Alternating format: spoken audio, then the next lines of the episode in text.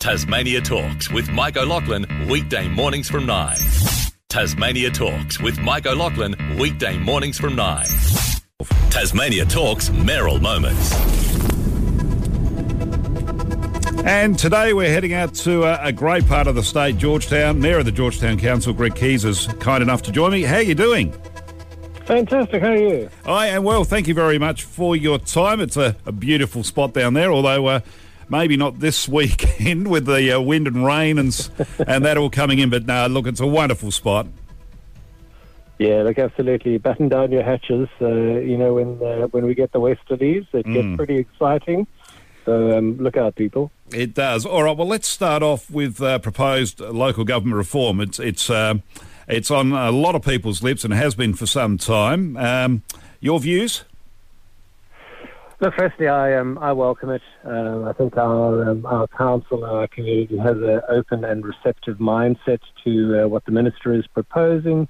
Um, so basically, for the listeners who aren't sort of up to date on uh, where this is heading, effectively the um, the government is looking for ways that they can make local government firstly more efficient, uh, can deliver you know the services that we're going to need for the next ten sort of fifteen years um, and has a you know a process they're going to navigate over the next 18 months on trying to work out what are the services we might want to acquire, which ones we might want to relinquish, and how we can be more efficient and effective, which seems like a reasonable proposition.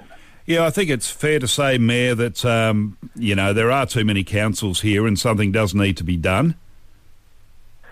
Look, it's an interesting it's an interesting debate. I think if you're going to um, sort of be true to the process and keep an open mindset, I think the most important thing you've got to do is you've got to say what are the service levels today that your constituents uh, expect and demand, and as long as you can pl- plot a path to at least meeting the current service level expectation as well as providing for the needs of the future, then I think you've got a reasonable proposition.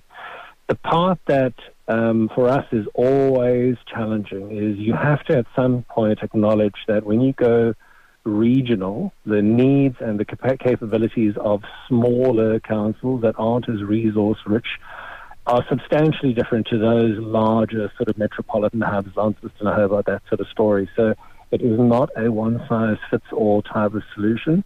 So when you build a board of directors or a board that is going to do this process and navigate this process, it's fundamentally important that you represent both metro as well as rural smaller councils when you collect that data and come up with a strategy.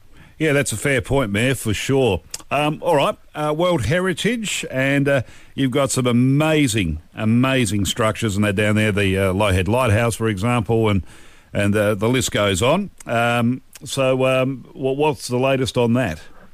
Well, so today was a really, really awesome day uh, and the combination of four years of work across a large number of people. But uh, we've finally been uh, designated as a UNESCO World Heritage Creative City of Gastronomy.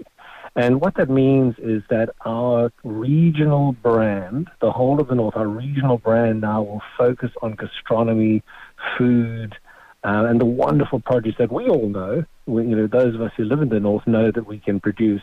But it now becomes a focus and a front and center area which we align to when we tell people about our region. And it's also a focus on the types of industries, the type of job uh, creation, the industry incubation that we're going to focus on. We're doing things like that already.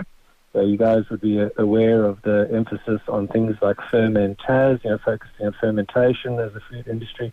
Mm-hmm. But this allows little communities like ours or, or smaller uh, municipalities like ours to really shine a light on the fact that we have some of the world's best viticulture, you know, the world's premium brands of wine uh, and wine-related products in the world, you know, stuff that wins, you know, world's best sparkling wine on, on our doorstep. But it, uh, it allows us to then position this as a place to come to to enjoy those types of offerings. And I, I think it's going to be great for us as a region. And, and Mayor, can I ask you, um, are you ready for, for when um, the borders reopen, December 15? Because obviously it's summer.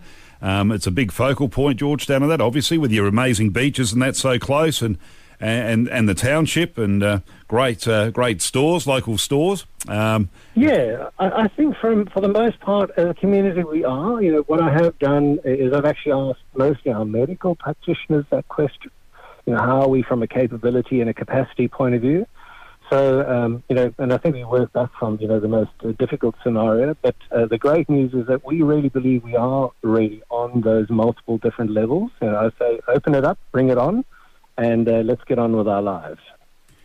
And um, you know, you as I mentioned, um, uh, we know we're opening up. Uh, we know COVID's going to get here. Um, what comments from your uh, constituents, the public? Um, uh, are they apprehensive? Are they nervous? Are, are they um, hanging out for borders to reopen? And because uh, I know a lot of businesses have been smashed so hard with this, so.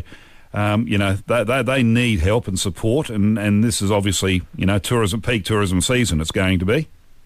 Look, I've been absolutely impressed with my community. Uh, I think that we have been very, very pragmatic about it. We our vaccination rates are now strong and comparable to uh, anywhere else in Tasmania. We'll, we'll get to our 90% threshold as projected.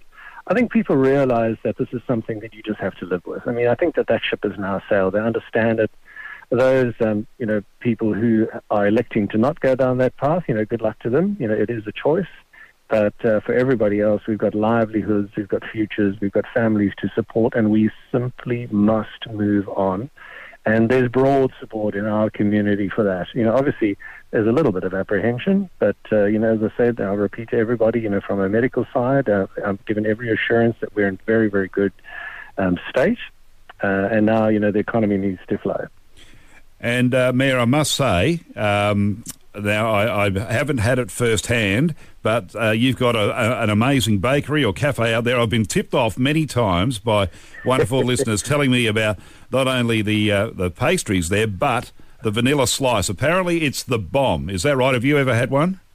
I am going to say it is literally a brilliant, brilliant uh, feature. Come on down to George Town come and give uh, Tamar Cakes and Bakery a, a whirl and uh, come and see what else we've got to offer firsthand. Mm-hmm. I think you'll be very, very impressed when you do. Yeah, right. Okay. Well, I'm going to have to get my lips around one of those, aren't I? uh, uh, too many people have been talking it up, and it's very rare that I haven't had one. one, but I, I, I, will, Mayor, for sure. Um, Mayor of George Town Council, Greg Kieser, thank you so much for your time. Have a wonderful day and also weekend. Look after yourself. Likewise. Thank you. You too. I appreciate your time. It is uh, Tasmania Talks. Time is flying. It's uh, 10 to 11. Tasmania Talks with Mike O'Loughlin, weekday mornings from 9. Tasmania Talks with Mike O'Loughlin, weekday mornings from 9.